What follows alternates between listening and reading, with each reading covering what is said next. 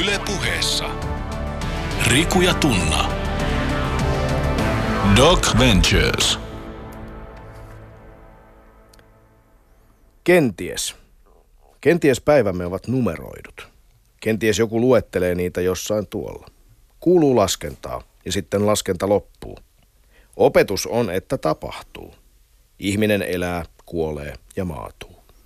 Kiertokulku kiertyy niin kuin käsi ja lapanen kohtaavat. Niin kuin uni ja vaivojemme asiat kohtaavat. Niin kuin kala hukkuu, niin kuin yöpyy meri. Vaikka ne, jotka ovat samat, ovat eri. Elämys ja aivoelämyksestä. Loputtomasti. Niin kuin ruohontiuha tuuli, joka tuli, joka meni.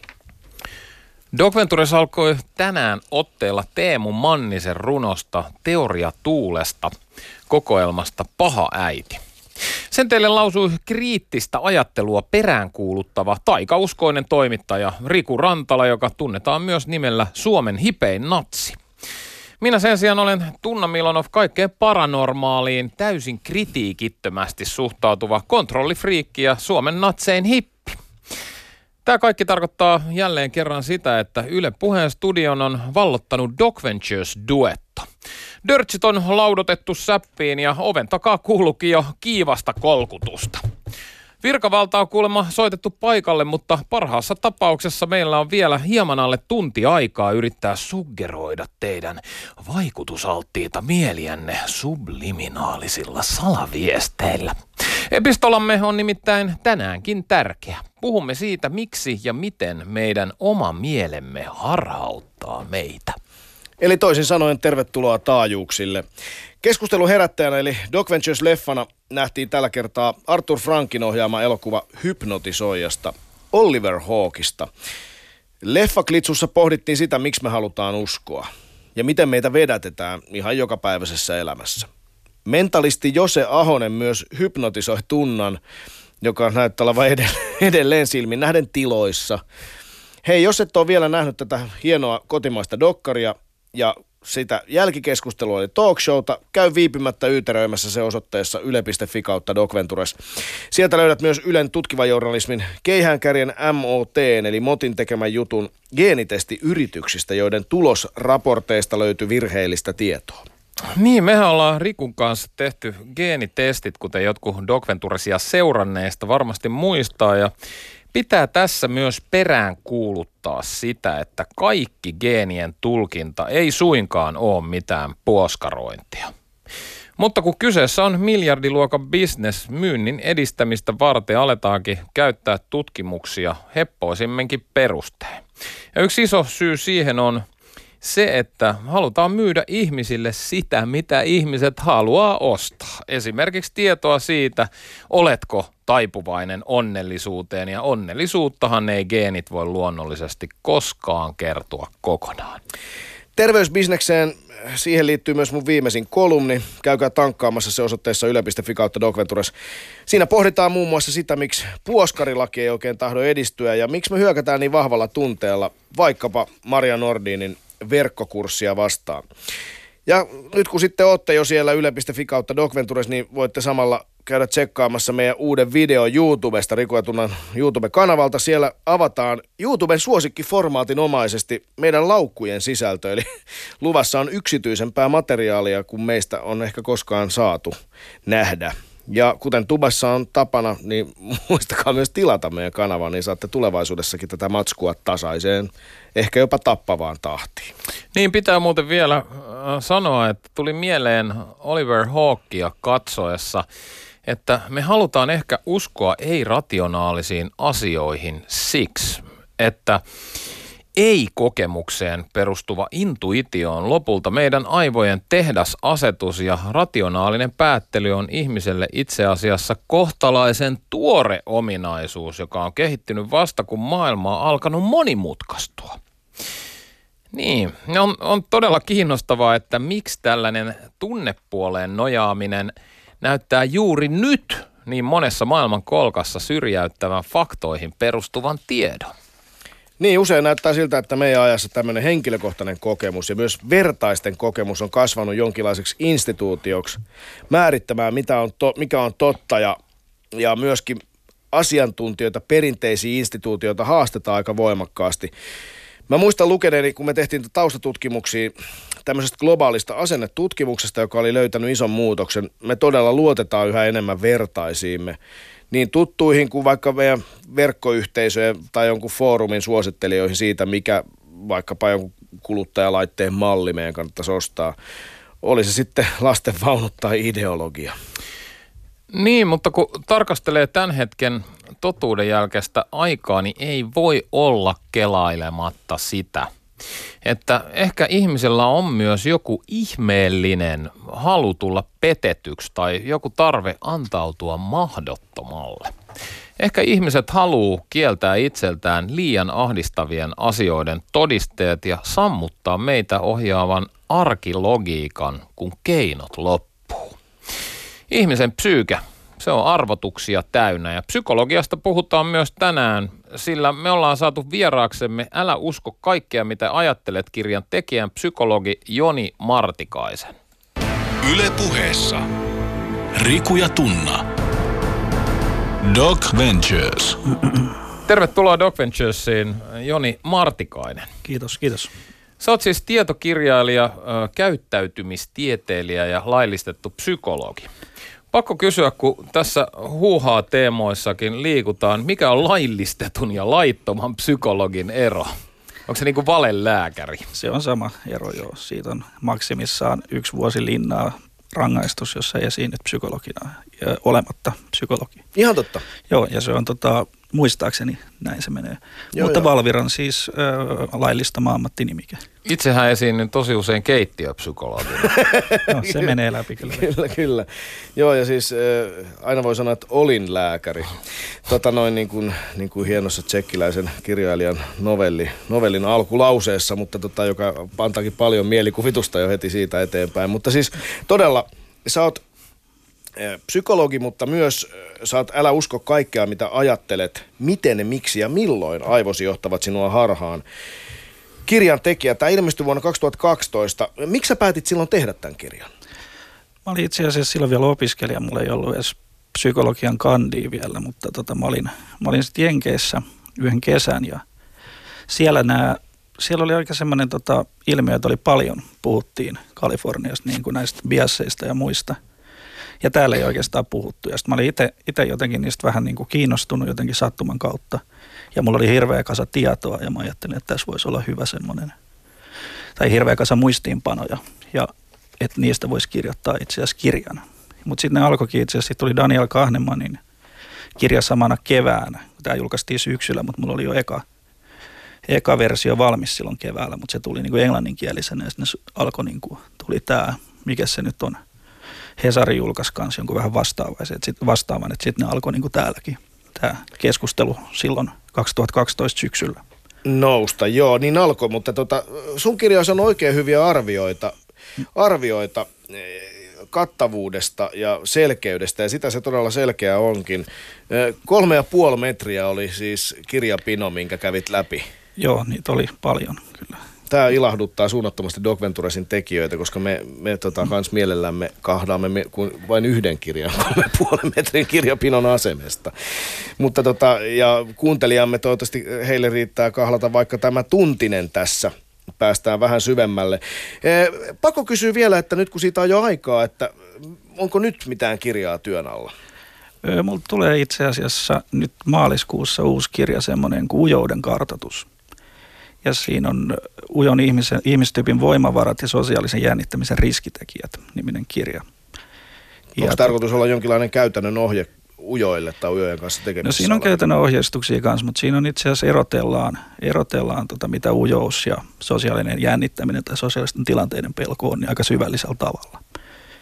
Ja se on itse asiassa ilmaiseksi ladattavissa mun nettisivuilta, että sen voi tilata, mä ver- ihan sitä ilmaisin e-kirjana, että sen voi sitten ostaa, ostaa tota erikseen, mutta, mutta semmoisen parissa mä oon nyt tässä työskennellyt viimeiset vuodet, voisi sanoa niin kuin enemmän tämmöisten ahdistuneisuuteen ja mielialaan liittyviä ilmiöiden parissa. No ne on todella kiinnostavia, mutta nyt mennään siihen, miten meidän aivot meitä pettää.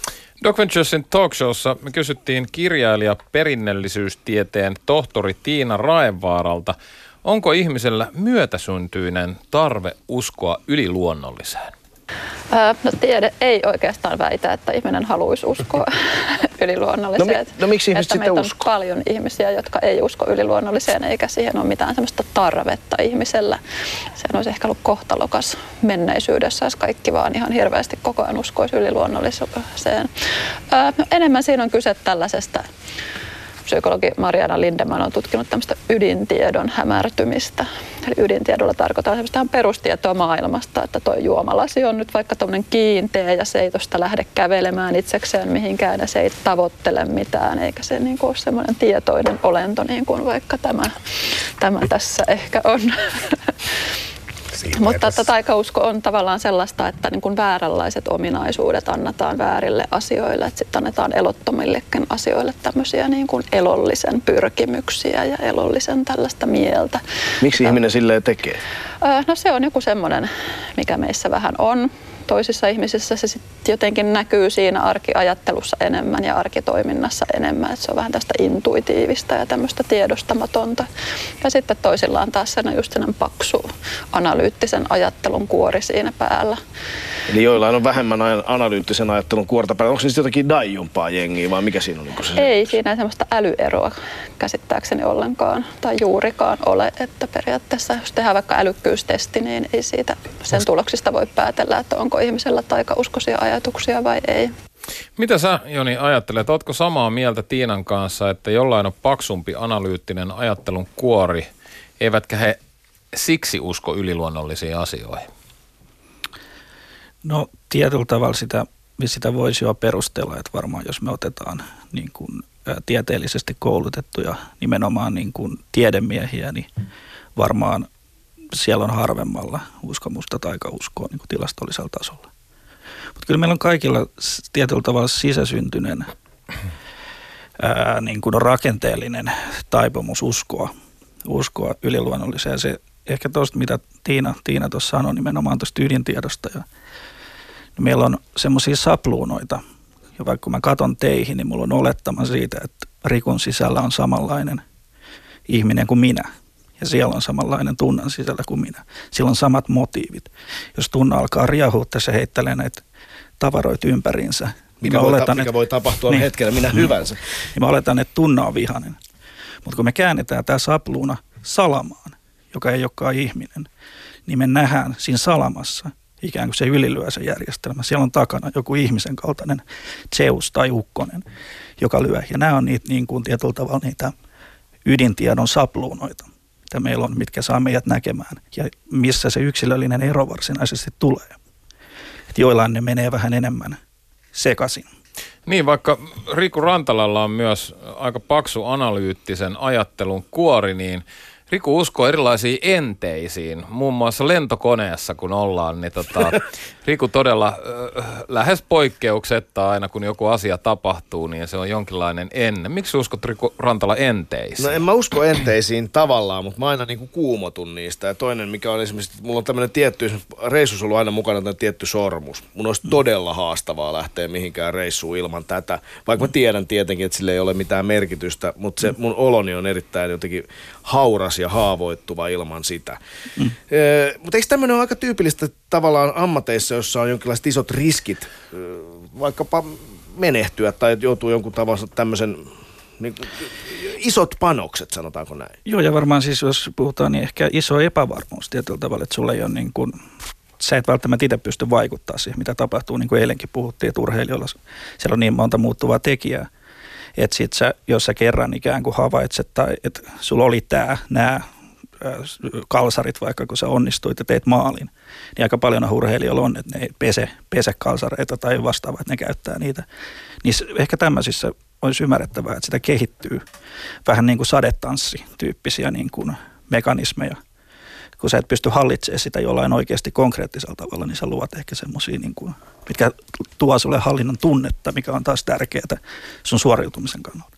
Niin mä muistan, me tavattiin Tunnan kanssa tänä vuonna äh, legendaarinen Liverpool-hyökkääjä Ian Rush. Oho. joka mätti 80-luvulla ja 90-luvullakin vielä valioliigassa kauhian määrän maaleja. Ja Tunna, sä olit nähnyt sen tota, Olympiastadionilla pelaamassa Suomi-Wales-ottelussa. Se on ainoita maaotteluita, joita mä oon koskaan nähnyt. Ja me pikkukundit ei mitään muuta katsottu kuin sitä, että onko sillä todella märät plääkät, koska näin huhuttiin, että hän pelaa aina märissä plääkissä. Ja sitten kun kysyttiin, niin kyllä näin oli. Aina pelas märissä plääkissä, koska oli kerran tehnyt usean maalin niissä. Kasteli tahallaan. Joo, mutta siis tota, mut meneekö tämä siis kuitenkaan niin, nyt Tunna toi tuossa esimerkin, että mä nyt oon jotenkin analyyttinen. En mä tiedä, ehkä mä oon vähän analyyttisempi kuin joku muu, mutta meneekö tämä kuitenkaan niin, että analyyttisemmin ajattelevat lankee tämmöiseen huuhaan ansaan tai arkeajattelun vinoutumiansaan harvemmin kuin intuitiivisemmin ajattelevat tyypit? Just me saatiin esimerkki, että mäkin lankean. Niin, niin, no ehkä tuossa on tietyllä tavalla se jako, että me oltaisiin kategorisesti jompaa kumpaa. Suurimmaksi osaksi me ollaan kuitenkin niin kuin samalla lailla kuin pituutta.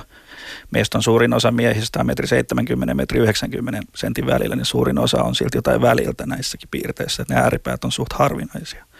Mutta jos me nyt ehkä niitä ääripä, ääripäitä tietyllä tavalla katsotaan, niin joo. Mutta sitten me tiedetään myös se, että esimerkiksi asiantuntija, joka ää, opiskelee jotain vaikka lääkäri, niin se kehittyy siihen omaan alaansa se analyyttinen näkemys, mutta ei välttämättä, niin kuin, se ei, sitä sanotaan transferenssiksi, se ei välttämättä siirry niin kuin muille aloille.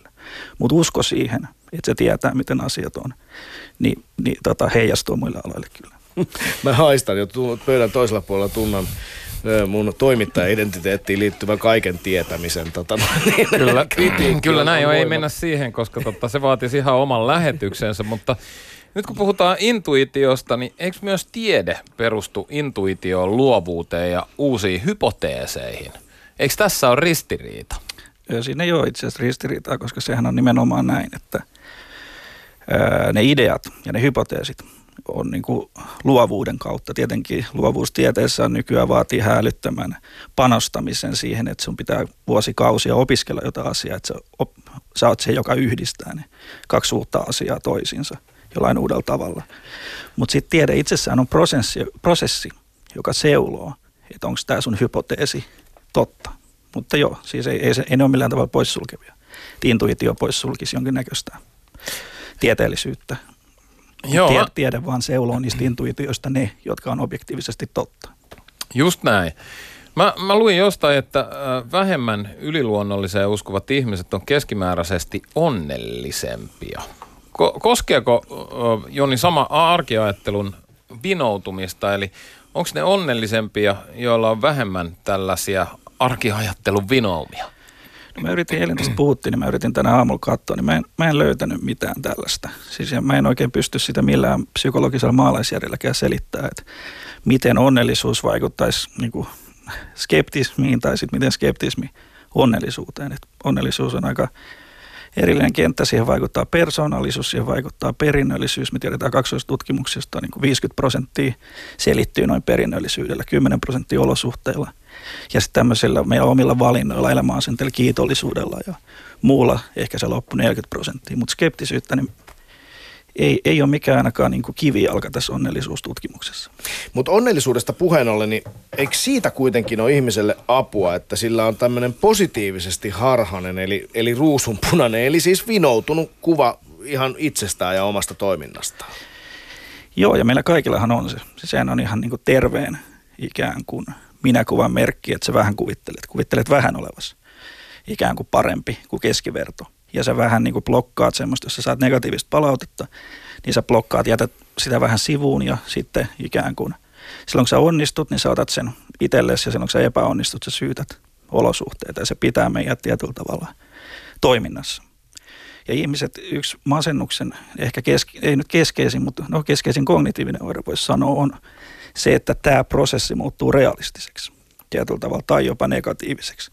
Eli aletaan näkemään omat onne, onne, onnistumiset onnen seurauksena ja sitten omat epäonnistumiset omana syynä. Ja se on ihan niin kuin tietyllä tavalla yksi psykologisen terveyden merkki, että meillä on vähän lievästi positiivisesti virittynyt minäkuva. Mutta se pitää olla lievästi. Joo, ei. Toisin kuin Riku Rantaralla. ei, mä, mä nyt, hei, come on.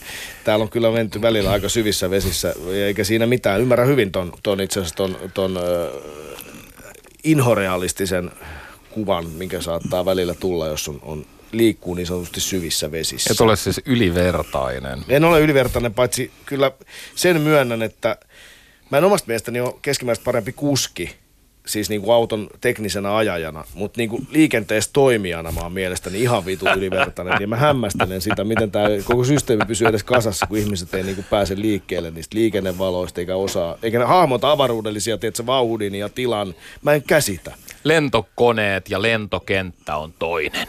Niin, se on toinen, missä mä oon ylivertainen. Mä voisin suunnitella kaikki ohi, niin kuin ihmisten opastamiset paikasta toiseen. Mä niin kuin en hyväksy sitä, miten huonosti ne on hoidettu maailmassa. Mutta ei mennä siihen. Tota, kuultiin Tunnan kanssa yksi selitys tälle ihmisen uskolle yliluonnolliseen lisää. Ja se olisi se, että kun ihmisillä on tämmöisiä kummia kokemuksia, joita ne osaa rationaalisesti selittää, selittää, niin se houkuttelee uskomaan yliluonnollisiin, koska se toinen vaihtoehto on se, että olen hullu. Kuulostaako tämä mitenkään tutulta? Mm, niin, kai, kai se ehkä, ehkä tota, joo, tämä onkin aika uusi, uusi näkemys. Mä en ole tältä, tältä kantilta sitä miettinytkään. Miten, miten tota, tämä niinku prosessi varsinaisesti toimisi? No ehkä jotenkin niin, että, että jos meillä on kai siis joitakin tällaisia outoja sattumuksia, niin kuin vaikka tuossa oli puhetta siitä, että kello pysähtyy, kun joku läheinen kuolee. Tämmöisestä ainakin mä oon kuullut, koska itse asiassa on kuullut, että joku ihan oikeasti tuttu tai läheinen, mutta näitä aina kuulee näitä tarinoita, että, että tavallaan, että semmoinen, siinä ei sitten haeta sitä loogista selitystä, joka se, että patteri loppui, vaan mm. haetaan se yliluonnollinen selitys, koska muutenhan olisin ihan niin kuin äh, flippi, jos ei siihen olisi jotain täyt, niin kuin tämmöistä selkeää selitystä, eli yliluonnollista selitystä. Niin, no tietyllä tavalla tuossa niin kuvataan kognitiivisen dissonanssiprosessi sillä tavalla, että jos joku olisi mulle uhka, joku mun minäkuvalle, niin mä jollain tavalla vääristäisin sen tiedon sille, että – että se ei olisi, että mä vähättelisin sitä että, tai vastaavaa, mutta mä en näe, että millä tavalla se olisi sille minäkuvalle uhka. Se, että se, se, se tota kello pysähtyy, että minkä takia siitä laukeisi jonkunnäköisiä tämmöisiä minäkuvaa puolustavia reaktioita, mutta mut joo.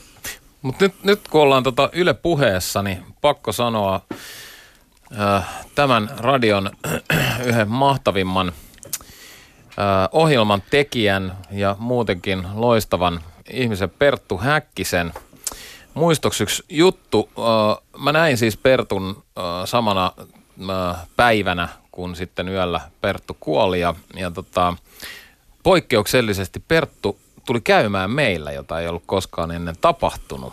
Ja äh, suoraan kun Perttu tuli sinne, niin meni kaksi minuuttia, kun me ruvettiin puhumaan kuolemasta.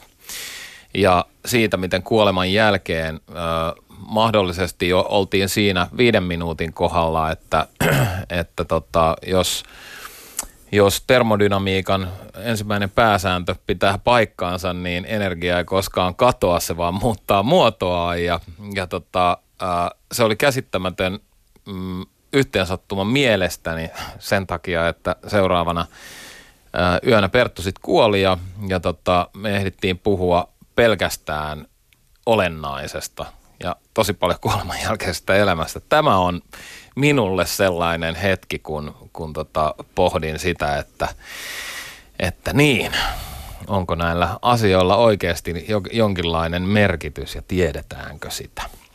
Ymmärrän hyvin. Tuossa oli kuitenkin aika moisesta tunnepitoisesta tapahtumasarjasta kysymys, eiköhän tuollainen jää aika hyvin mieleen. Mm. Onko törmäät sä usein, kun sä keskustelet vaikka asiakkaisten kanssa psykologina, niin tämän tyyppisiin tarinoihin?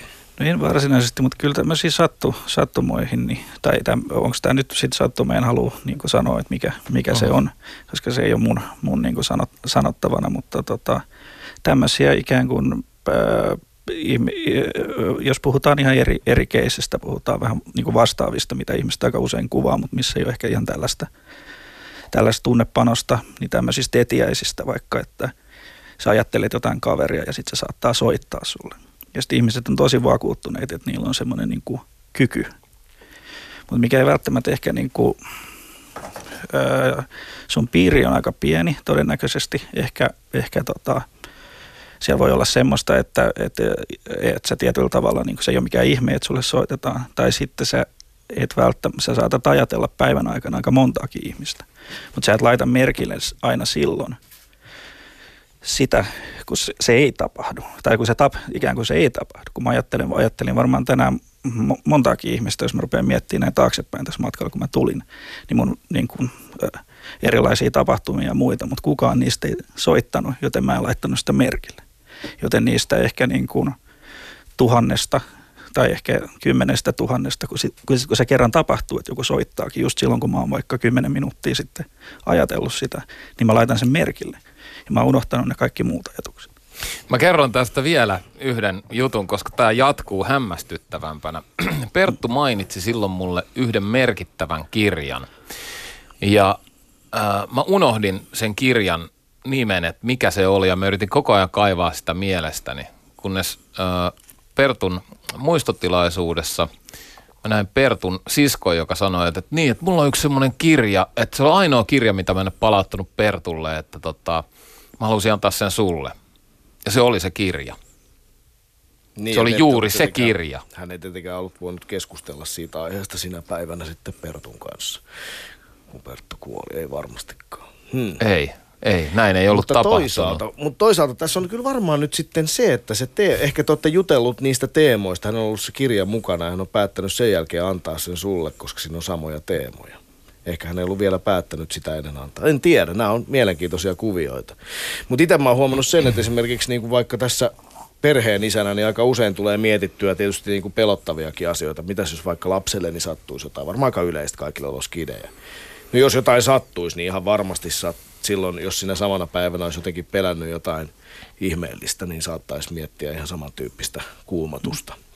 Mutta tossa mä veikkaan tunna, että se on, mun, mä, mä haen analyyttisesti sitä mm. selitystä, että te aloitte keskustella Pertu Siskon kanssa näistä samoista teemoista, mistä te olitte viimeksi Pertukaan puhunut, ja hän, hänellä sattui olemaan se laukussaan se kirja. Ei se ollut laukussa, se oli, se oli himassa, mutta se oli ainoa kirja, jota hän ei ollut Pertulle palauttanut. Ja se, se kyllä, Niin, no. kuitenkin aikamoinen On, epätodennäköisyys, on, on, on. mutta siis Joo. en sano, ymmärrän myös ihan samalla tavalla ton, mutta tota, tämä on ehkä lähinnä sitä. On, on. Ja tietenkin mieletöntä, että kyseessä oli Perttu Häkkinen, joka on tämmöisistä asioista kiinnostunut. Kyllä, Tervehdys vaan, Perttu, sinne. sinne jonnekin. Niin, hei, tota, äh, meidän arkikokemuksen mukaan taikausko on yleisempää vaikka Kaakkois-Aasiassa kuin Suomessa. Ja toisaalta Islannissa tunnetusti uskotaan tonttuihin yleisemmin kuin Suomessa. Minkä verran kulttuuri selittää uskomuksia tai arkiajattelun vinoumia? Selittää itse asiassa aika paljonkin varmaan sitä kautta, että jos me ajatellaan aasialaista ja kaakkois-aasialaista minäkäsitystä, niin se ei ole niin individualistinen siinä, ja se ei ole semmoinen, että minä olen minun kohtaloni Herra. Siellä on enemmän, että tämä on mulle määrätty tämä mun kohtalo, jolloin siellä, siellä tulee nimenomaan nyt se, että se elämä on epävarmempi. Samalla lailla kuin se urheilijalla on se suoritus, jolla on, on epävarmempi, niin silloin olisi niin kuin ymmärrettävää, että sinne syntyy enemmän semmoisia, että sä et yritäkään jollain oikealla toiminnalla vaikuttaa sun kohtaloon, vaan sä yrität, koska Jumalat jakaa kortteja, niin sä yrität miellyttää niitä tai tehdä jotain sadetansseja, saada päästäksesi suosioon tietyllä tavalla. Se on ymmärrettävää se minäkäsityksen kautta kyllä. No ehdottomasti tässä on itse asiassa todella kiinnostava, kiinnostavaa, kun miettii vaikka meidänkin kokemuksia Aasiassa uhkapeliin liittyen. Toki uhkapeli on kaikkialla maailmassa ja ihmiset kaikkialla voi tulla peliriippuvaisiksi eikä siinä mitään, mutta että jos nyt kasinoissa vaikka täällä Suomessakin pyörii, niin kyllä se aika yllättävän iso, iso osallistujaprosentti tulee sieltä Aasian maasta. Ja se varmasti liittyy tähän, tähän minäkäsitykseen ja semmoiseen niin jonkinlaiseen onnenpotkuun, joka kulttuurisestikin mytologiassa on läsnä, että tulee tämmöisiä onnenpotkuja ja mm. sattumuksia, joita pyritään sitten saamaan haaviin. Arkiajattelu voi vinoutua myös niin, että joku sitä tahallaan vinouttaa. Doc Venturesin talk showssa oli vieraana mentalisti Jose Ahonen, joka kertoi, miksi meitä on niin helppo huijata. No se on helppoa sen takia, että se on ensinnäkin harvinaista. Että me luotetaan toisiimme sillä, että yhteiskunta ei toimisi, jos kukaan ei luottaisi, vaan kaikki perustuu luottamukselle ja hyvä huijari osaa käyttää tavallaan ihmisen niin kuin, perusolemista sit häntä vastaan tässä. Et esimerkiksi tällaiset asiat, että jos meitä hämmennetään tosi paljon, että jos mä vaikka sanon sulle jonkun hämmentävän lauseen, että, että tota, mulla on kotona muuten 12 kissaa ja kuusi niistä on vaan valkoista, mutta on, loput on keravalta, että mitä sä oot mieltä siitä. Niin tämmöinen juttu pudottaa tavallaan, niin kuin resetoi sun mielentilan, että sä putoat semmoisen näytön säästäjälle. Ja äh, hyvä huijari pystyy käyttämään tällaista tekniikkaa sua vastaan, että se pystyy hämmentämään, jolloin äh, sä et pysty kriittisesti ajattelemaan. Sen lisäksi siinä on aina kiire, eli asiat pitää tapahtua nopeasti, jolloin sulle jää aikaa käyttää kriittistä ajattelua. Ja sitten, että hyvä huijari on myös aina mukava. Se on niin kuin sun paras frendi ja semmoinen, luo semmoisen läpinäkyvyyden, luotettavuuden. Jose Ahonen puhui tuossa peruskikoista, joilla huijarit voi käyttää meidän omaa ajattelua meitä vastaan. Miten ihmeessä meidän aivot ei ole tämän evoluution aikana kehittynyt yhtään paremmiksi tunnistamaan tällaisia huijauksia? Itse asiassa me ollaan varmaan aika tota, loppujen lopuksi aika, aika hyviä kuitenkin niin kuin aistimaan toisiamme.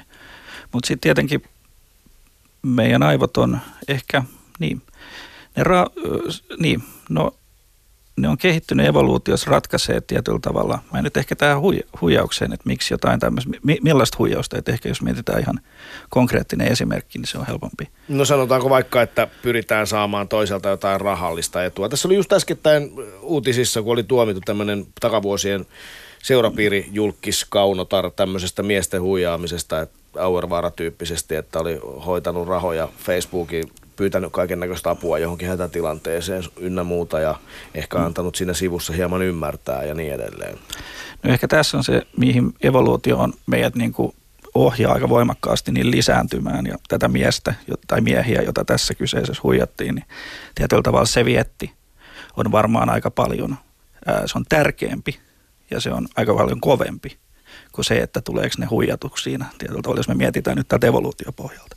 Että siellä on jotain, mikä on tosi toiminnallista, missä on virhealueita, kuten se, että sä saat tulla huijatuksi. Mutta sä, sä tota, kuitenkin tietyllä tavalla se, että se ohjaa, ohjaa sua kuitenkin siihen tilanteeseen, niin on evolu- evolutiivisessa mielessä tässä tapauksessa niin ihan järkevää. Niin eli siksi rahassa ja rakkaudessa on petosta, koska se molemmat ahneus ja halu lisääntyä on tietynlaisia viettäjä. Mm, ehkä, ehkä näin, no. No mitä hyötyä on esimerkiksi traumoista? No traumastahan on semmoinen, jos mietitään hyötyä, niin mikä muistin funktio yleensä on? No muistin funktiohan on se, että, että tota, sulle jää tärkeitä asioita tästä tilanteesta reppuun, että sä tiedät ne seuraavassa tilanteessa. Ja traumassa tietyllä tavalla niin kun sulle jää joku voimakas, voimakas kokemus tosi voimakkaana päälle. Ja ehkä se ohjaus, jos me lähdetään niin kuin, no, evolutiivisessa mielessä tämmöistä pohtimaan, niin ohjaako se sitten käsittelee sitä tärkeää asiaa tietyllä tavalla, niin kuin, tai se kohdistaa sun tarkkaavuutta siihen. Tai sitten se ei välttämättä ole edes mikään mekanismi, mikä, mistä olisi mitään hyötyä. Se, olisi vaan, niin, se on vaan jonkunnäköisen ää, stressireaktiivisuuskynnyksen ylittymistä. Että se tietyllä tavalla se on vaan jonkunnäköistä särkymistä. Että siitä ei välttämättä tarvitse olla evolutiivisessa mielessä mikään funktio, mikä tukee sitä. Onko se nykyään vähemmän tarpeellinen ominaisuus kuin ennen? Jos mietitään vaikka väkivaltaisen kokemuksen synnyttämää traumaa, se on vähän eri asia nykyisin, kun tämmöiset väkivaltaiset uutiset pyörii meidän ympärillä koko ajan tai pelottaa meitä, kun vaikka sitten mietitään aikaa eletty pienissä yhteisöissä, eikä nyt varmaan ihan jatkuvasti kuitenkaan väkivaltaisten tilanteiden äärellä. Joo, joo. Siis tietyllä, tietyllä tavallahan meidän, meidän kuva varmaan on aika vääristynyt tuota kautta, niin kuin mitä, siitä mitä maailma, millainen maailma on. Mutta meidän kiinnostus kuitenkin, että mä en, mä en tiedä, mä tuossa kirjassa kirjoitan itse asiassa semmoisessa tutkimuksessa, missä on tutkittu 300 vuoden ajalta uutisotsikoita tai näitä tota, niin kuin, kansilehtiä lehdistä. Ja siellä on aina seksiä, väkivaltaa, juoruja. Ja näihin ihmisillä on niin kuin ajaton kiinnostus. Ja tietyllä tavalla media tarjoaa sitä, mitä me klikataan. Ja silloin, silloin tietyllä tavalla se funktio myös, että se on tärkeää ja järkeä, että se informoi meille kaikista koneista, jotka pääsee perille. On järkeä, että se informoi meille koneesta, joka putos. Mutta se samaan aikaan vääristää sitä. Se unoh, me unohdetaan helposti, että koneet lentää, miljoona konetta päivässä lentää perille. Ja se saattaa vääristää tietyllä tavalla meidän, meidän käsitystä siitä, että mitä tässä maailmassa oikeastaan tapahtuu ja mitkä ne konkreettiset vaarat oikeastaan on. Niin, eli siis eikö tämä nyt ole se nimeltäänsä hienolta nimeltään saatavuusheur, saatavuusheuristiikka? Joo, joo. Eli siis, eh, mutta eikö me nyt eletä just nimenomaan tämmöisen saatavuus, saatavuusheuristi, heuristi, heuristiikan tilanteen niin kuin todella kovasti ympäröimänä, koska vaikka niin kuin sanoit, todella 300 vuotta meitä on houkuteltu samanlaisilla jos sopii sanoa klikkihuorausotsikoilla. Mutta nyt ne klikkihuorausotsikot tulevat surisevana meidän taskuun, piippaavana meidän korviin ja niin kuin aamulla kun mä herään, niin mä ensitöikseni tarkistan, että mitä saatavuusheuristiikka tällä kertaa mun pelokseni tonne laittaa. Ja pelothan ne paljonkin myy. Niin eikö tämä nyt ole kuitenkin muuttunut aika paljon tämä tilanne? Joo, siis varmaan se on vähän niin kuin steroidi, stero, tai niin kuin hormon, hormoni, hormoneissa tietyllä tavalla, että sitä tulee joka tuutista ja se niin kuin voimistuu. Ja kyllähän nämä niin kuin, oikeastaan kaikki meidän arkipäivän ajattelun harhat niin voimistuu tämän meidän nykyisen teknologian kautta ja sosiaalisen median kautta. Tämä tuntuu aika pelottavalta itse asiassa. Eli siis toisin sanoen, mitä enemmän me luetaan rikosuutisia, niin sitä enemmän me pelätään joutuvamme rikoksen uhriksi, vaikka todellisuudessa riski joutua vaikka väkivaltaisen rikoksen uhriksi on käsittääkseni koko ajan pienentynyt. Joo, ja tila, tilastollisella tasolla niin voisi ajatella, että sitä enemmän me kuvitellaan, että maailmassa on rikoksia. Tietyllä tavalla, että se mitä me nähdään, niin sen pohjaltahan me tehdään olettamia siitä. Meillä ei ole kontrollitasoa kaikesta niistä ei-rikoksista, jota päivän mittaan ei tapahdu. Mä oon monta kertaa miettinyt tätä tätä surullisena omaa osuuttani tähän asiaan silloin, kun mä oon työskennellyt rikostoimittajana. Toisaalta tehtävähän on ollut kertoa siitä, mitä tapahtuu ja ilmiöistä, mutta että toisaalta olisiko voinut tehdä vähän harvemmin tai olisiko joku voinut sanoa, että tänään ei tarvitse kirjoittaa nyt välttämättä mitään. Mutta sitähän tehtiin, mitä ihmiset haluaa lukea. Näinhän tämä aina menee. Otetaan tähän vielä tähän saatavuusheuristiikan ajatteluvirheeseen yksi hyvä esimerkki. Terrorismi. Joo. Se on ja, siis kuohuttavimpia ja pelottavimpia asioita, mitä tällä hetkellä voi kuvitella. On ja siihen liittyy nimenomaan se niin kuin epävarmuus ja ennustamattomuus. Se ei ole semmoinen kaikista pelottavin, mikä saattaa yhtäkkiä tapahtua ilman mitään syytä. Ja se herättää ja jättää, vääristää tosi voimakkaasti sitä suhteessa siihen, kuinka todennäköistä se loppujen lopuksi on. Ja mikä sitten taas ohjaa ihmisten asenteita siinä, että, että mihin ehkä kannattaisi panostaa. No menepä sanomaan tuo fakta ihmiselle, joka kovin kova, kovasti terrorismia pelkää tai on siitä kuohuksissa, niin sehän suuttuu. Sehän suuttuu jo, mutta sitäkin ihmistä ehkä pitää mun mielestä ymmärtää siinä mielessä, että se, se on peloissaan. Se on silloin turvaton olo. Et mun mielestä sitä pitää kuunnella siinä sen huolessa, vaikka koettaisi ehkä, että se ei ole, ei ole tietyllä tavalla niin kuin hirveän realistinen se sen pelko. Mutta kuitenkin siellä on pohjalla joku aika inhimillinen inhimillinen niin kuin tunnereaktio. Joo, tämä epävarmuus se varmasti siinä isoimpia juttuja on. Vaikka Suomi on tilastollisesti melko väkivaltainen maa, niin aika monet meistä intuitiivisesti jotenkin ymmärtää, että se väkivallan uhka koskee valitettavasti niitä syrjään yhteiskunnassa ajautuneita paljon isommalla todennäköisyydellä kuin meitä ta- niin sanotusti tavallisia ihmisiä. Näin mentiin luontevasti huijausmekanismeista ajattelun biologiaan.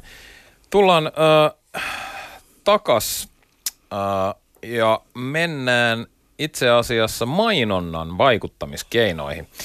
Meidän biologia, ajattelua ja huomion kiinnittämismalleja hyödyntää totta kai myös markkinointi ja mainonta. Kuunnellaan tähän väliin, mitä mediaguru ja luova johtaja Jani Halme sanoi mainonnan psykologiasta ja perusrakenteista.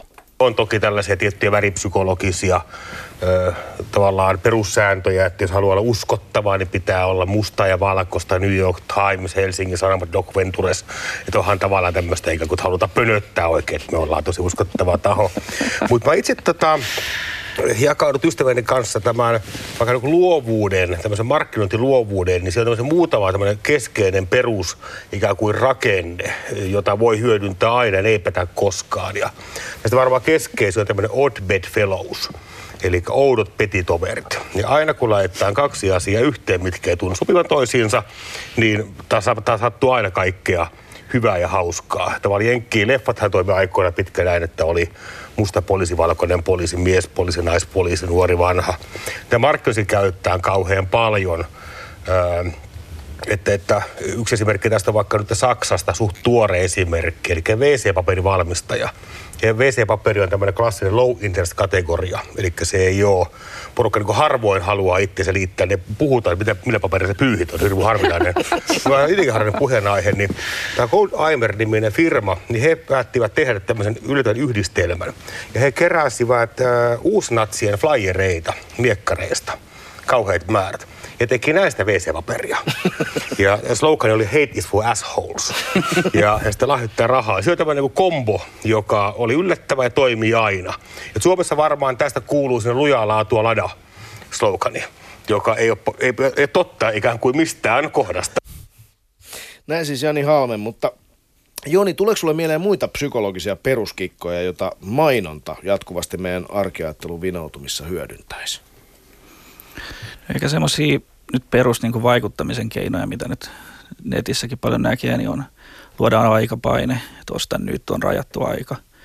Luodaan keinotekosta ikään kuin, ää, ää, mikä se sana nyt, sana nyt on, mutta et näitä on, näitä on tota, vaan muutama kappale jäljellä ja siis tämmöisiä niin kuin, mitkä on ihan, ihan tämmöisestä Robert Cialdinin influence käsikirjasta – mutta mä en ole ihan varma, onko ne ihan hirveän tehokkaita. Mulle, mulle niistä tulee aina semmoinen helppo heikkimäinen niin kuin fiilis siitä kauppiasta, mikä sitten taas mä näen, että se ei niin kuin palvele hirveän hyvin brändiä, riippuen tietenkin brändistä. Mutta jos sä haluaisit myydä mitä tahansa mahdollisimman suurelle ihmismassalle välittämättä pitkäaikaisista seurauksista, niin tämmöisiä ehkä, ehkä kannattaa hyödyntää. Niin, tiede tuntuu olevan usein se auktoriteetti, johon vedotaan, kun halutaan ihmisten ostava jotain aatetta tai tavaraa. Kuinka ahdistuneena sä tieteen popularisoijana seuraat tieteen nimissä tehtävää vaikuttamista? No joo, siis se on, se on semmoinen aika semmoinen, hmm, se on mielenkiintoinen ilmiö. Nyt eilen puhuitte tuosta korvavalosta, mikä on käytännössä niin kuin, se väitehän oli semmoinen, että jos mä laitan sulle fikkarilla selkään niin sun masennus paranee. Et siinä ei ole niin minkäännäköistä biologista mekanismia, millä se voisi toimia. Ja se oli alusta asti, niin kuin sen huoma, huomasi, mutta mut se oli taitavasti rakennettu, siihen oli luotu. No joo, siellä oli tehty itse asiassa ihan niin kuin kontrolloidut tutkimukset, mutta sitten sieltä oli pudotettu se kontrollipalkki pois markkinointiviestintään, että näkyy vaan se efekti. Tietenkin kun, ja placebo-efekti oli tietyllä tavalla pudotettu pois ja siinä oli, me alusta asti mietin, että tässä on tietyllä tavalla öö, niin, se, ne, ne, ne, jotka tätä tekee, niin ymmärtää, että ne kerkee myydä tämän. Ne kerkee saada tässä tietyllä tavalla niin kuin riittävästi asiakkaita, niin kuin hidas tieteellinen prosessi pääsee näyttämään, että ei pidä, pidä tota paikkansa. Mutta paljon, paljon niin kuin on tämmöistä, niin kuin eilen, eilen just sanottiin, tieteen niin kuin kaapuun pu, puettua, puettua ja sitten on paljon, että on paljon helpompi netistä, kun sä pystyt, kaikki, ihmiset osaa englantia ja sulla on kaikkien tie, tutkimusten abstraktit googlattavana. Kun abstraktilla ei ole mitään väliä. Sillä, että sulla sul voi olla ääretön määrä tietoa, mutta jos se ei ole niin kuin syvää tietoa, että sä ymmärtäisit, mitä tut, yksittäinen tutkimus merkitsee, se harvoin merkitsee mitään. Niin sä pystyt löytämään niille sun perusteluilla lähes minkä tahansa tuloksen. Ja sitten poimii niitä vähän kuin kirsikoit kakusta itselle siihen mihin tahansa väitteeseen. Mikä luo sille sitten semmoisen tieteellisen uskottavuuden ja sitten se luo semmoisen argumentin, että sä voit sanoa, että tämä on tieteellisesti todistettu jossain tutkimuksessa, mikä ei kuitenkaan tarkoita oikeasti yhtään mitään. Toihan on ihan järjettömän vaarallista siis. Me luullaan kaikki olevamme oma elämämme tiedemiehiä yhtäkkiä. Ky- joo, tietyllä tavalla kyllä. Ja ehkä meidän koulutusjärjestelmä niin kuin pitäisi yrittää reagoida tähän jollain tavalla, että kun ei ole enää niin, että pitäisi muistaa, milloin Pähkinäsaaren rauha oli. En mä tiedä, pitikö sitä nyt aikaisemminkaan, ja onko se niin hirveän Kyllä, tärkeää. 1323. Niin, mutta että se on enemmänkin, pitäisi rakentaa sitä järjestelmää semmoiseksi, että ei enää muisteta ulkoa jotain, vaan annetaan lapselle kaksi tietoa, että se oli tällöin ja se oli tällöin. Ja sen pitää arvioida, miksi se oli, kumpi niistä on oikein. Kun meillä on ääretön määrä tietoa, niin me tarvitaan jonkunnäköinen ikään kuin se kaikista tärkein ehkä puolustusmekanismi olisi siihen, että me opetetaan jo lapsesta asti arvioimaan sitä tietoa, sitä älytöntä määrää tietoa, kun se koko ajan kasvaa ja tota, monimutkaistuu sitten vielä teknologian kautta. Nythän on näitä tota, Obamasta tehty nämä, tämä video, tämä esimerkki, joka pyöri, missä Niin Obama... tämmöinen deepfake-video, Joo, missä joo. se saa saatu puhumaan ihan mitä sattuu. Niin, niin. ja tämmöisiä, että tämä niin muuttuu koko ajan vaan hämärämmäksi, että tulee, tulee tietyllä tavalla niin kuin tärkeämmäksi ja tärkeämmäksi se, että sun tieto on syvää ja sulla on kyky erotella ja arvioida sitä tietoa. Ei niinkään, että sun tieto on laajaa ja pinnallista. Niin, ehkä tässä on vähän niin kuin lasten, lasten tauteja siitä, että yhtäkkiä, eihän tästä ole kuin parikymmentä vuotta, kun tämä tieto, ikään kuin tieto on kaikkien saatavilla. Niin näin, näinhän siinä helposti sitten ta- tapahtuu. Tänään on julkaistu tiedebarometri. Sen perustulos oli se, että suomalaisten luottamus tieteeseen ja yliopistoihin on suurta ja niin sanottujen vaihtoehtohoitojen ja niin sanotun huuhaan suosio laskee. Oliko tämä yllätys? No ei, ei oikeastaan. Kyllähän suomalaiset on noin niin kuin keskimäärin aika, aika, tota, Mm. aika hyvin koulutettuja tämän asian suhteen. Mutta eikö mediaa seuraamalla synny ihan eri mielikuva? Eli onko tässä taas tämä saatavuusheuristiikka kyseessä? Varmaan siis se, mikä, mitä tota, ihmiset klikkaa, niin siitä kirjoitetaan. Juuri näin, eli, eli nyt siitä on Mutta sitten hei toisaalta tiedebarometri, tuoreen tiedebarometrin ö, asiaa. Helsingin yliopiston viestinnän professori Esa Väliverronen muistutti mediayhteiskunta-blogissa, että samaan aikaan kuitenkin ilmastoskeptisyys on hämmästyttävästi lisääntynyt. Mä luen täältä nyt. Niin siis tämän, tai tämän väitteen ilmastonmuutoksen eteneminen on todellinen ja vakava uhka, joka vaatii poliittisilta päättäjille tehokkaita toimia. Niin tämän väitteen kanssa täysin tai jokseenkin samaa mieltä oli 76 prosenttia suomalaisista. Mutta se on kuitenkin vähemmän kuin kertaakaan vuoden 2004 jälkeen, kun tätä samaa on kysytty tiedebarometrissa. Ja esimerkiksi viime kerralla 2016, niin 84 prosenttia oli sitä mieltä, että nyt pitää vakava uhka ja tehokkaita toimia. Että tämä muutos ei ole valtava, mutta silti merkittävä kirjoittaa väliveronen, varsinkin ottaa huomioon, että viime vuosina on paljastunut entistä karumpi totuus ilmastonmuutoksen vauhdista ja riskeistä. Niin mistä tämä, Joni, sun mielestä kertoo? Mm, No sitä, sitä nyt on vaikea näin laajaa kysymystä lähteä miettimään, mutta tietyllä tavalla niin kyllähän se vastapropaganda ilmastonmuutokselle on ollut aika tehokasta ja taitavaa. Ja sitten jos ihmisellä on ää, kannustin tietyllä tavalla halu uskoa siihen, niin sille on luotu aika hyviä argumentteja. Ja tietyllä tavalla ei edes välttämättä vasta-argumentteja, vaan riittäviä argumentteja siihen, että se voidaan kyseenalaistaa. Joo, tässä uutta tässä tiedebarometrissa oli sekin, että kyselyyhteydessä oli kysytty myös vastaajien puoluekanta. Ja tuloksen mukaan vähiten tieteeseen luotti perussuomalaisten kannattajat ja seuraavaksi vähiten keskustan, keskustan kannattajat. Ja väliverona kirjoittaa siinä, että sama havainto on tehty Yhdysvalloissa konservatiiveja äänestäviltä, mutta tämän proffa väliverrosen mukaan se ei tarkoita kuitenkaan sitä, että, että ne olisi niin tieteen vastaisia. Eh, Sitä paitsi tiedebarometrin mukaan perussuomalaiset olivat barometrin, eh, niin barometrin mukaan kiinnostuneempia tieteestä kuin SDP, kokoomuksen tai keskustan kannattajat. Ja välivero sanoi, että kyse on pikemminkin valikoivasta suhtautumisesta tieteeseen. Tieteen tulokset hylätään silloin, kun ne ovat ristiriidassa oman maailmankuvan kanssa. Useimmin tämä näkyy ympäristöön ja terveyteen liittyvissä kysymyksissä, kuten vaikkapa suhtautumisessa ilmastonmuutoksen tai rokotuksiin. Sama asenne näkyy suhtautumisessa yhteiskuntatieteeseen ja kulttuurin tutkimukseen. Tiede tai tutkijat koetaan uhkaksi, kun ne kyseenalaistavat perinteisiä arvoja ja moraalikäsityksiä. Niin onko tässä nyt kyse siitä kuuluisesta vahvistusvinoumasta tai vahvistusharhasta? Joo, kyllä. Eli ihminenhän on taipuvainen, taipuvainen etsimään semmoista tietoa, mihin se valmiiksi uskoo. Ja sitähän tämä just vahvistaa, tämä, että nyt on helppo löytää sieltä niitä kirsikoita kakusta, niitä tutkimuksia. Mutta sitten tässä kyllä ö, pitäisi varmaan mainita, että ääriliberaalit taas on taipuvaisempia uskomaan vaihtoehtohoitoihin tietyllä tavalla, että se ei, ei ole välttämättä niin kuin, ö, suoraan mitenkään poliittisen kannan mukaan. Niin Eli kaikilla meillä on vahvistusvinoumia. Niin, niin ne on vaan tiettyyn suuntaan. Niin Juuri kuin, näin. Niin, et, niin. No tässä toisaalta tulee mieleen myös se, että voisiko tässä ilmastonmuutoksen kysymyksessä olla kysymyskin, nyt mä heitän nyt tämmöistä ihan kyökkipsykologiaa, että kun tässä on kuitenkin tavallaan isoista asioista ja tosi vakavista ja pelottavistakin uhkakuvista kysymys, että voiko tämä olla sitten semmoista ilmastoahdistuksen torjuntaa, että mä itse asiassa pääsen vähän vähemmällä, jos mä nyt vaan päätän, että toi itse asiassa ei ole totta tai tota liioitellaan. Ja niin mun ei tarvitse murehtia sitä, minkälaista tuhoa ja tuskaa on kenties edessä, tai mun ei tarvitse murehtia sitä, että mun pitäisi nyt muuttaa jotain mun elämäni asioita, perusasioita tämän takia. No se voi olla, voi olla tietenkin, että se on tuollainen, tunne, tunteenhallintamekanismi, mutta sitten se voi olla myös ehkä peruste sille, että mun ei tarvitse tehdä tälle mitään. Et tietyllä tavalla niin kuin aika usein me toimitaan ensin ja sitten me perustellaan. Siis jos me yritetään lopettaa tupakointi, mutta me ei pystytä siihen, niin me helposti aletaan ajattelemaan, no ei tupakka ole niin pahasta, tai on ihmisiä, jotka on elänyt satavuotiaaksi, vaikka ne on tupakoinut. Me muokataan, kun me ei pystytä muokata käyttäytymistä, niin me muokataan meidän uskomuksia siitä käyttäytymisestä, jotta me säilytetään positiivinen minäkuva. Niin ehkä tässä samalla lailla niin se perustelu sille, että, että jos mä en tee tälle asialle mitään, niin on helpompi ajatella, että se ei ole niin tärkeää. Niin se ei ole välttämätöntä, joten niin. jätetään tekemättä. Mutta eikö toisaalta tiede ollut aika monesti sitten väärässäkin? Sun kirjassa otetaan esimerkiksi tieteen suhde skitsofreniaan. Siellä on esimerkkinä antiikin aika sitten 1900-luvulla valtavirtaa ollut freudilainen koulukunta. Mm. Ja sitten toisaalta nykylääketiede. Miten se meni ja mitä siitä voisi ottaa oppia?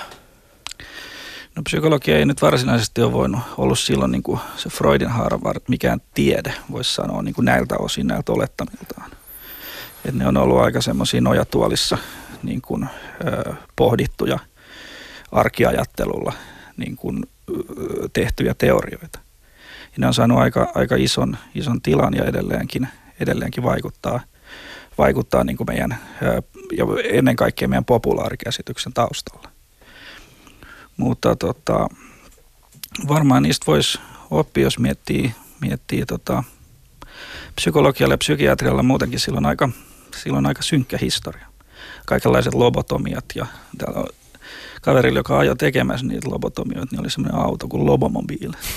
Ja se ajo paikasta toiseen ja teki niitä. Et siellä on aika synkkiä tämmöisiä niin kraavejakin juttuja näin jälkikäteen, kun miettii, niin ehkä, ehkä tota, ihan semmoinen, mutta sitä on se kyllä mä sanoisin, että nykyään aika paljon niiden omien ikään kuin arvioiden, jos mietitään psykologiaa, niin niitä, niiden pitkäaikaisvaikutuksia ja epävarmuuksia niin painotetaan tosi paljon. Et sitä, se, sitä se oikeastaan se koulutus, koulutuskin pitkälle on. Eli voidaan sanoa, että vaikka tiede on erehtynyt aiemminkin, nyt vaikkapa siinä, miten skitsofreenipotilaita, skitsofreniapotilaita pitää hoitaa, niin nykyisin kuitenkin sitä on niin paljon pohdittu ja, ja eri kanteelta, että se ei ole, ne seuraamukset ei ole niin vakavia kenties kuin aikoinaan oli, kun niitä väärin hoidettiin.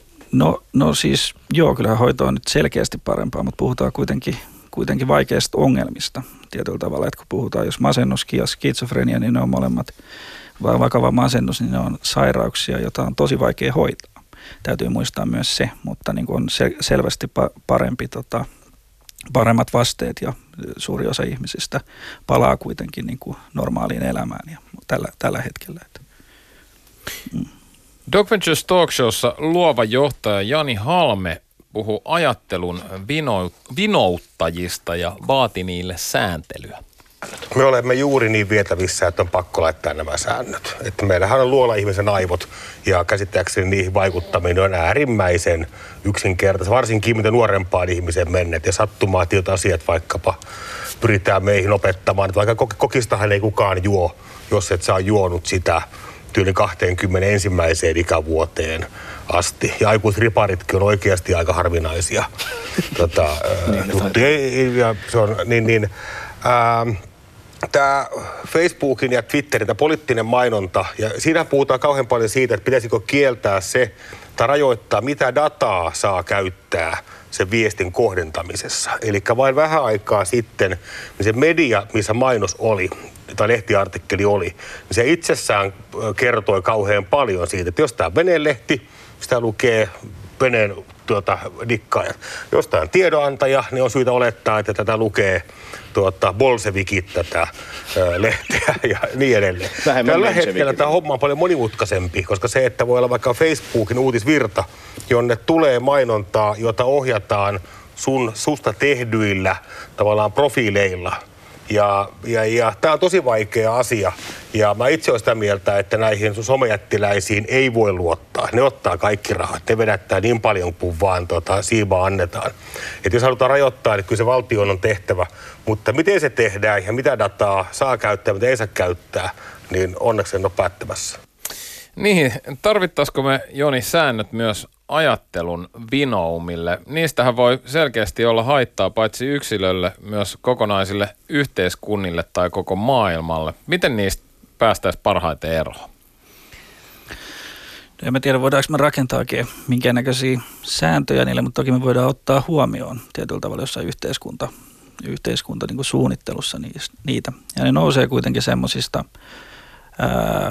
rakenteista, jotka toimii meillä arjessa, mitkä pyörittää tätä meidän arkea aika toiminnallisesti. Ja se, että yhteiskunta vaan monimutkaistuu, niin se niiden arkeajattelun ja sen yhteiskunnan monimutkaistumisen yhteensopivuus tuottaa sitä ongelmaa. Mutta ehkä mä edelleen menisin, niin se sään, säännöt olisi kuitenkin semmoista oireiden hoitamista. Että kyllä, se, kyllä se sieltä jostain koulutuksesta rakennetaan mun mielestä niin kuin se puolustuskyky sille jonkunnäköinen niin kuin, pysyvämpi ja syvempi puolustuskyky tämmöiselle tälle tota, informaatiomää niin kuin tulvalle No minkä sä valitsisit? Tässä on nyt tullut esille tämä saatavuusheuristiikka, se, että meillä on hirveästi uutisia asioista, mikä ei kuitenkaan välttämättä kerro sen todellista, ilmiön todellista merkittävyyttä tai määrää. On puhuttu kehystämisvaikutuksesta siitä, että joku asia on toisten asioiden vieressä näyttää ihan erilaiselta kuin toisten asioiden vieressä. Ja sitten meillä on mentaalista kirjanpitoa, miten me vaikka huijataan itseämme, kun me ostetaan liian kalliita tai asioita, niin me perustellaan itsellemme, miksi kannatti käyttää se raha tähän. Ja sitten meillä on tämä vahvistusharha, niin mitkä näistä on, mikä susta on niin kaikista tärkein juttu? Onko se vahvistusharha? Että meidän pitäisi kaikki vaan saada tajuamaan toisemme se, että nyt hei hetkinen, että me aina haetaan niitä positiivisia perusteluita asioille ja unohdetaan ne negatiiviset perustelut niille meidän omille maailmankuville. Kyllä mä näen tässä ajassa, missä me ja, jakaudutaan koko ajan niin kuin enemmän äärimmäisiin leireihin, se on nimenomaan tuo vahvistusharha. Se on varmaan, jos mä mietin sitä, niin yksi pitäisi listata johonkin ihmiskuntien ää, ihmiskuntaa tota, tai jotain seuraavaa niin kuin suurta maailmansotaa niin kuin ennustaviin riskeihin tietyllä tavalla, että me ollaan menossa tosi pelottavan suuntaan. Ja meidän tämä teknologia vaan ruokkii sitä, koska tietyllä tavalla, jos me ajatellaan, miten Facebookin algoritmi toimii, niin sehän toimii niin, että se, tai mikä se motiivi on, se motiivi on pitää sut siinä mahdollisimman pitkään. Että se, et se on, sä oot siellä palvelussa mahdollisimman pitkään, mutta sä oot siellä, kun sulle syötetään sellaista tietoa, mistä sä oot samaa mieltä, sä viihdyt semmoisen parissa. Mutta sen seuraus on se, että se, se kuplaantuu. Sä saat vaan sitä tietoa, se vahvistaa ikään kuin se on niin kuin hormoneita siihen sun jo luontaiseen vahvistusharhaan. Ja me vaan ajaudutaan, meidän käsitys todellisuudesta ajautuu yhä kauemmas toisista. Ja se on tosi huolestuttava kehitys maailmassa tällä hetkellä. Eli puhkotaan kuplia Sitä jo koulutuksessa. So, sitä sopisi tehdä itse kunkin tänä maailman aikana. Toivottavasti Doc Ventures pystyy paitsi haastamaan, ajattelemaan itse, niin esimerkiksi dok- dokumenttien kautta muistuttamaan, että nekin ovat lopulta vain näkökulmia ja valittuja näkökulmia. Niitäkin sopii ja pitää haastaa. Tässä kohtaa täytyy sanoa, että erittäin kiinnostava keskustelu. Kiitos oikein paljon, kun olit mukana. Joo, kiitos. Kiitos, kiitos Joni Martikainen ja kiitos äh, kirjastasi Älä usko, mitä ajattelet. Ehkä tähän loppuun vielä olisi hyvä muistuttaa terveyshuuhaan torjunnasta Johanna Vehkoon kirjasta Valheenpaljastajan käsikirja Yksi asia. Tiede elää jatkuvasta kritiikistä ja tulosten toistettavuudesta ja kumoamisesta. Huuhaa tietoon haurasta, eikä kestä kriittistä tarkastelua. Huuhaa tiedon levittäjät yrittävät usein estää kritiikin esittämisen tai väittävät asiallista kritiikkiä kiusaamiseksi. Näin tämä monesti menee. Kyseenalaistakaa kaikki, myös tämä.